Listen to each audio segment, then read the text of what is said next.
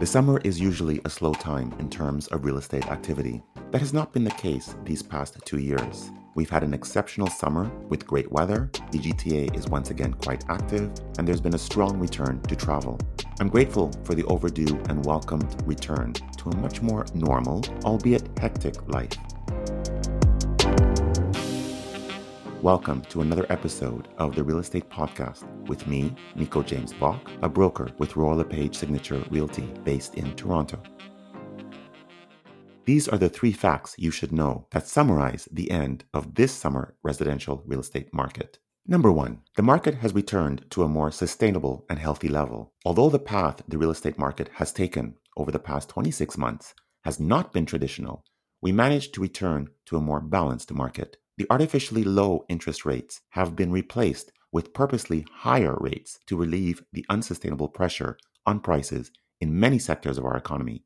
Lower transaction volume can mean opportunity. In many micro markets, there is plenty of inventory for buyers. Prices are more stable, and the price point at which a buyer can enter the market and purchase their dream home may now be within reach. The challenge for both buyers and sellers is the speed at which rates had to move up to fight inflation. The rapid rise in borrowing costs directly affects purchasing power and has resulted in rapid price change, mostly downwards. The sheer number of interest rate hikes has caused uncertainty in the short term, which resulted in lower transaction volume. There were 5,627 home sales reported through the Toronto Regional Real Estate Board's MLS system in August 2022, representing a year over year dip of 34.2%, a lesser annual rate of decline compared to the previous four months. We have returned to more appropriate real estate values and are starting to see early signs of stabilization in home prices and growth in sales volume.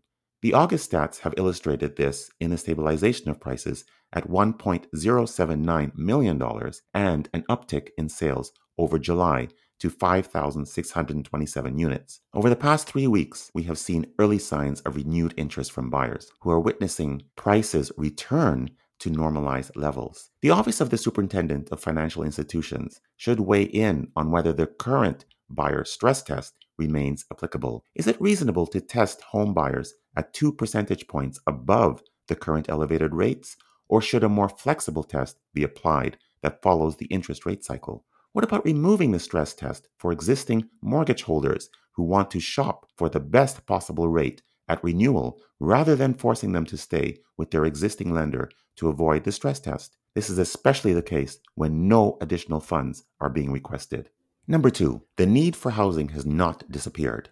In fact, there is a greater need for housing as more people return to the workplace in a physical manner. Many have adopted the hybrid work model, working a few days from home and a few days at their place of work.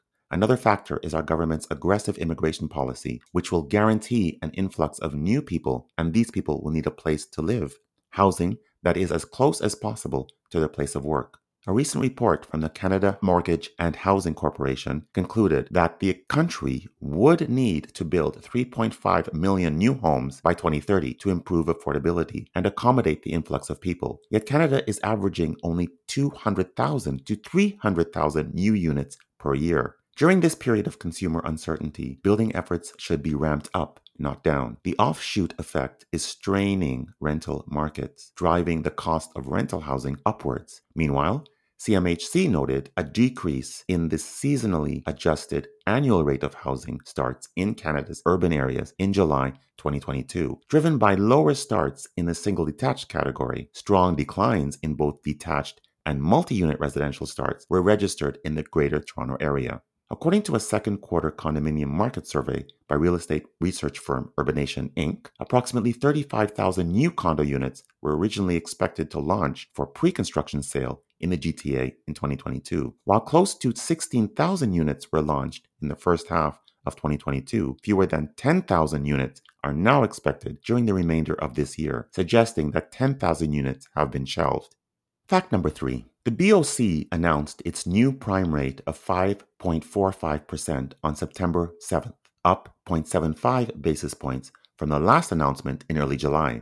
The next Bank of Canada meetings are on Wednesday, October 26th, and Wednesday, December 7th, 2022. As gas prices fell, the year over year inflation rate sat at 7.6% in July, down from 8.1% in June. Despite the drop in the inflation rate, the Bank of Canada governor recently said that the BOC's job is not done yet, and it won't be done until inflation gets back to 2.0% target. That could take a while. This means we're in for a few more interest rate hikes in the coming months. My hope is that there will be fewer rate hikes in the first half of 2023 and that rates will start to come down by the third quarter of that year no one can predict the future. We are in another real estate cycle that has to play its course.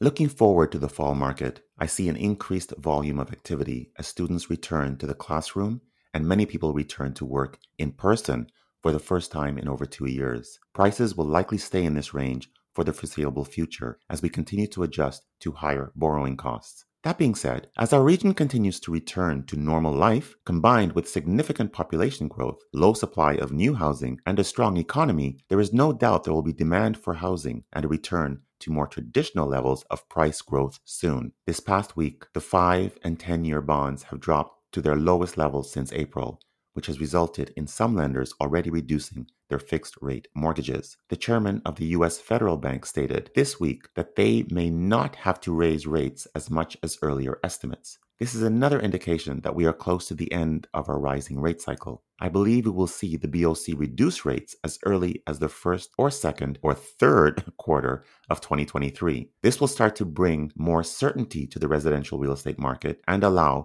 for more buyers to confidently enter the market and build on the strong foundation we have witnessed over the past 20 years.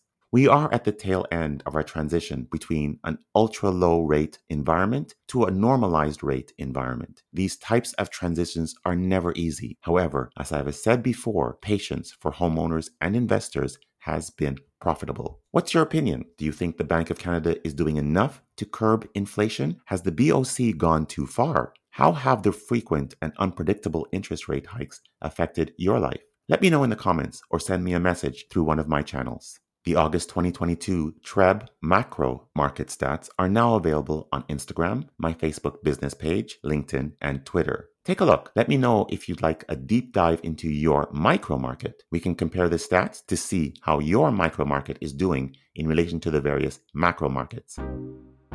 That's it for today's episode. Thanks for your time. My name is Nico James Bock, and as always, I'm here to help you achieve wealth through real estate. Ciao.